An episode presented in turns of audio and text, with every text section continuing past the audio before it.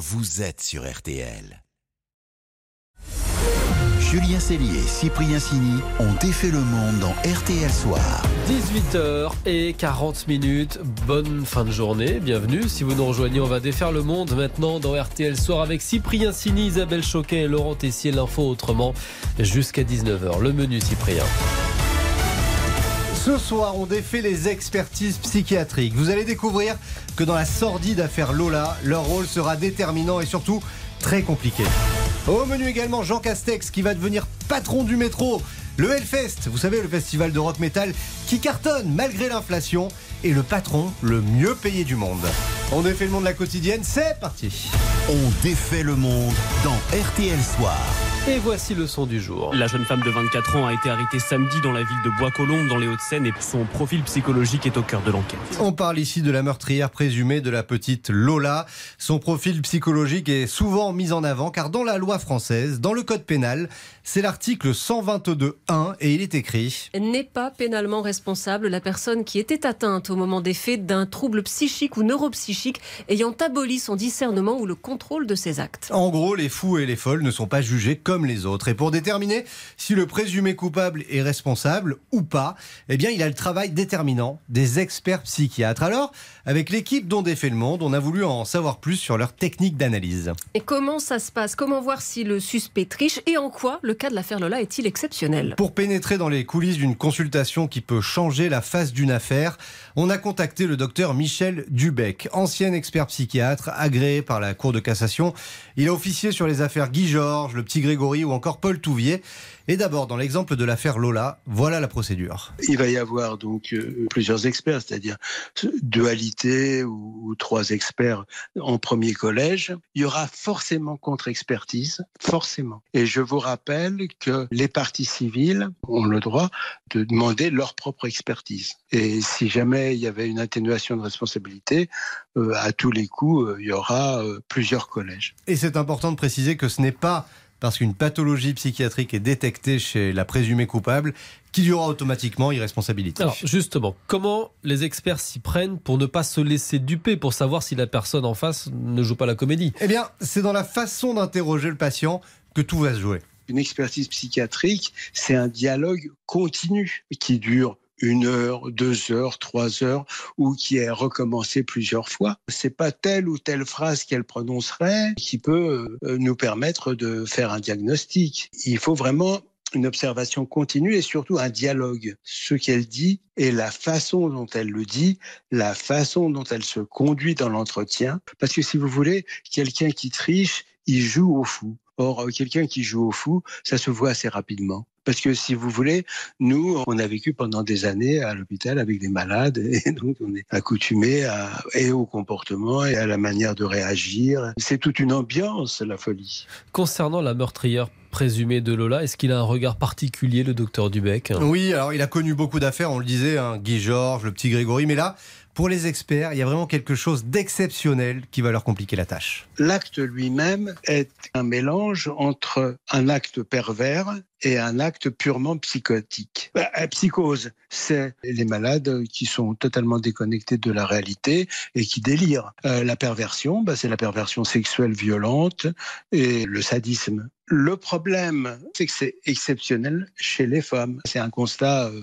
clinique, euh, national, international, tout ce que vous voulez. Donc là, on est dans un cas tout à fait exceptionnel. Et donc, le problème de l'expertise va être très complexe, très difficile. Du fait du caractère exceptionnel chez une femme, d'actes pervers, l'alliage exceptionnel là, euh, ça, ça se voit nulle part. Et il faudra aussi savoir si la présumée coupable a consommé drogue et alcool qui peuvent, selon le docteur Dubec, favoriser un passage à l'acte. En tout cas, dans cette affaire, l'expertise psychiatrique qui aura lieu a priori, on n'a pas la date, hein, mais dans les, les, prochains jours, ce sera la prochaine étape. RTL sous les radars. Et on défait maintenant l'info passée sous les radars. Avec ce nouveau record pour le Hellfest, vous savez, c'est le festival de heavy metal qui a lieu à Clisson, près de Nantes. Tous les passes pour 2023 sont partis, tenez-vous bien, en 1h20, Isabelle. Oui, quand la billetterie a ouvert hier à, 13h, on comptait 160 000 wow. connexions. Les 55 000 passes pour les 4 jours du festival se sont arrachées, forcément. Pourtant, c'est en juin prochain, il y a encore le temps, et on ne connaît même pas encore la programmation.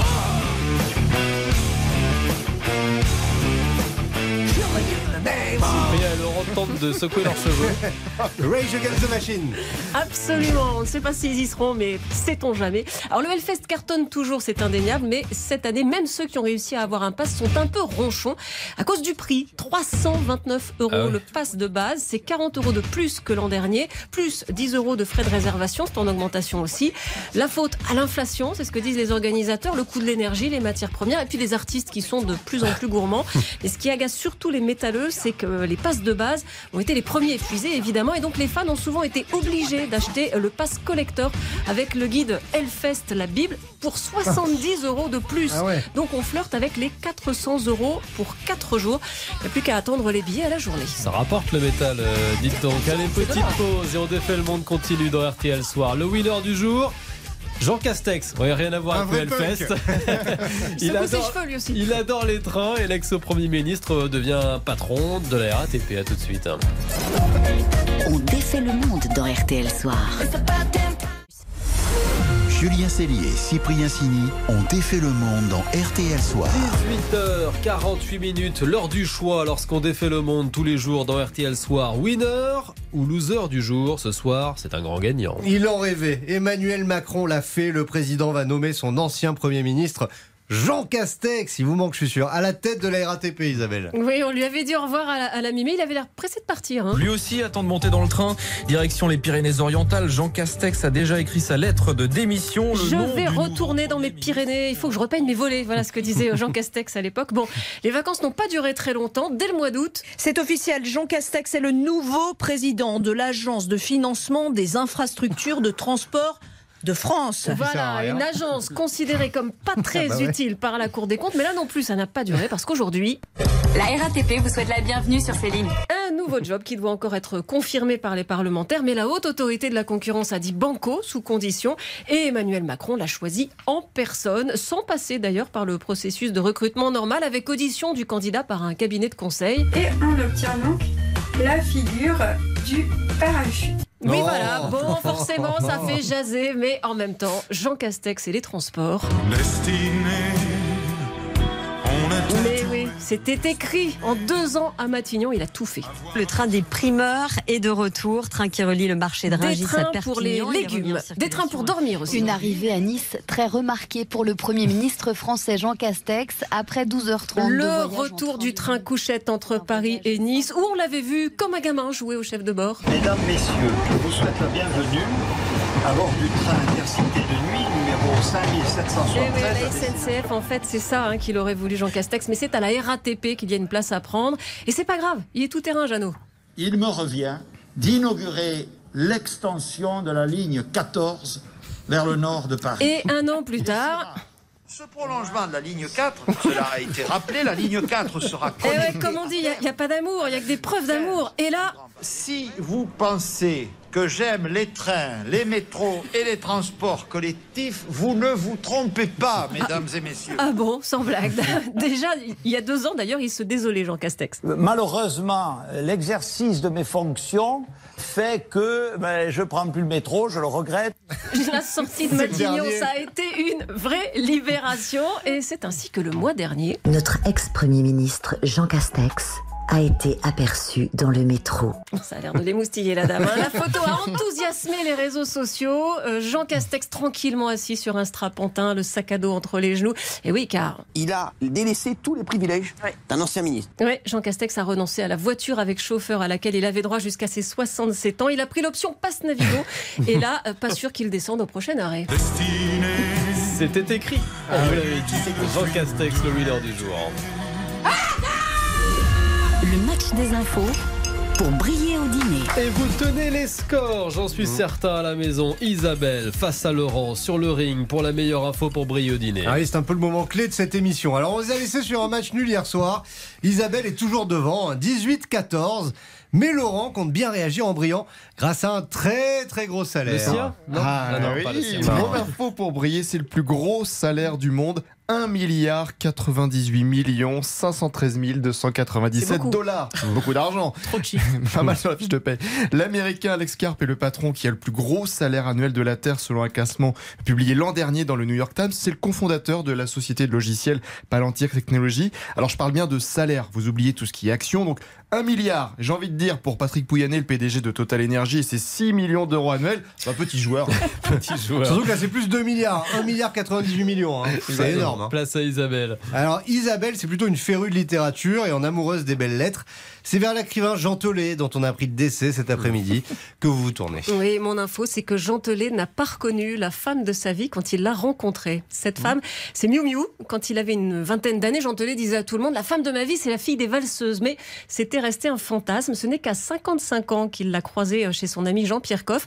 Sauf qu'à ce moment-là, il était un peu dépressif, pas très en forme. Alors il lui a juste dit euh, Bonjour madame. Heureusement, l'histoire ne s'est pas arrêtée là. Ils se sont revus et en fait, ils ne se sont plus quittés jusqu'à aujourd'hui. Ça, c'est Oh. une jolie histoire pour Ah briller ouais. ce soir au dîner. J'ai une tendresse particulière pour Jean Telet, donc je vais donner. J'ai une temps, tendresse pour l'argent. euh, ce soir à, Isabelle Choquet. Allez, RTL Soir continue dans quelques secondes. À 19h, ce sera le journal. On a plein de choses à vous raconter. Bien entendu, actualité danse. Le 49.3 a été dégainé il y a une heure, un peu plus d'une heure à, à l'Assemblée nationale. Juste avant, on va défaire encore et toujours votre monde avec un très joli projet, la danse, pour lutter contre le handicap. À tout de suite. Julien Cellier, Cyprien Sini ont défait le monde. Julien Cellier et Cyprien Sini ont défait le monde dans RTL Soir. Bonne soirée, il est 18h, passé de 56 minutes, vous écoutez toujours RTL Soir juste avant le journal. On défait votre monde, le vôtre à vous les auditeurs. Avec une idée absolument formidable, la danse pour sortir de son handicap, Laurent. Oui, depuis une dizaine d'années, l'association La Possible Échappée propose aux personnes en situation de handicap de retrouver une liberté de mouvement à travers la danse. Bonsoir Cathy. Bonsoir. Vous êtes la fondatrice mais aussi euh, danseuse, chorégraphe. Comment se passent euh, ces ateliers? Mais écoutez, euh, ces ateliers euh, se passent très régulièrement chaque semaine.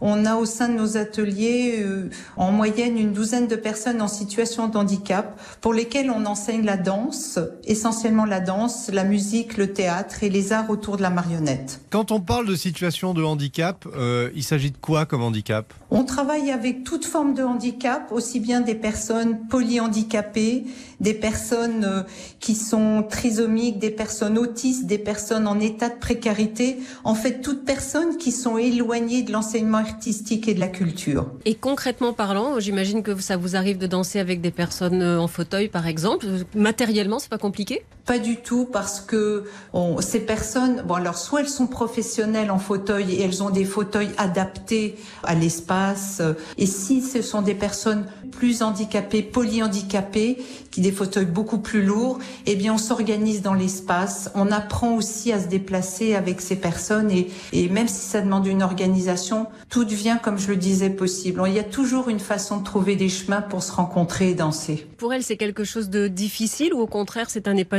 c'est euh, c'est un bonheur peut-être? C'est un grand épanouissement. On voit des sourires chaque jour, on voit euh, des- de l'autonomie qui se met en place et quand on voit des sourires, on se dit bon, on est à notre juste place, nous, les artistes enseignants et professeurs. Et Cathy, certains participants vont, vont se lancer dans un projet pour la cérémonie des Jeux paralympiques de 2024. Alors, je suis en train de constituer un groupe d'une vingtaine de personnes et on est en train de constituer un, un projet chorégraphique très important de grande envergure avec un chorégraphe qui s'appelle Robert Sweetston, qui est un, qui était l'assistant de Merce Cunningham. Et pourquoi ce nom de possible échappé pour votre association? Pour moi, tout est possible. Rien n'est impossible. Quand quelquefois on m'a dit, mais vous ne pouvez rien faire avec des personnes qui ont un handicap, ça m'a donné encore plus envie d'aller chercher le possible à l'intérieur de ces, de ces personnes. Et l'échappée, ben, l'échappée, c'est un terme technique en danse classique qui est, un, qui est une envolée. Et là, pour moi, ces personnes, on leur apporte une bouffée d'oxygène, une ouverture vers les possibles. Tout est possible pour moi. Merci Cathy, bonne soirée. Merci à vous. Merci Cathy, bonne soirée. Bonne soirée à vous les amis. Oui. Dans Défait le Monde, on se retrouve demain à 18h40. vous connaissez l'horaire, À soyez demain. à l'heure. Euh, pas comme moi. Ou dans RTL Soir demain, demain.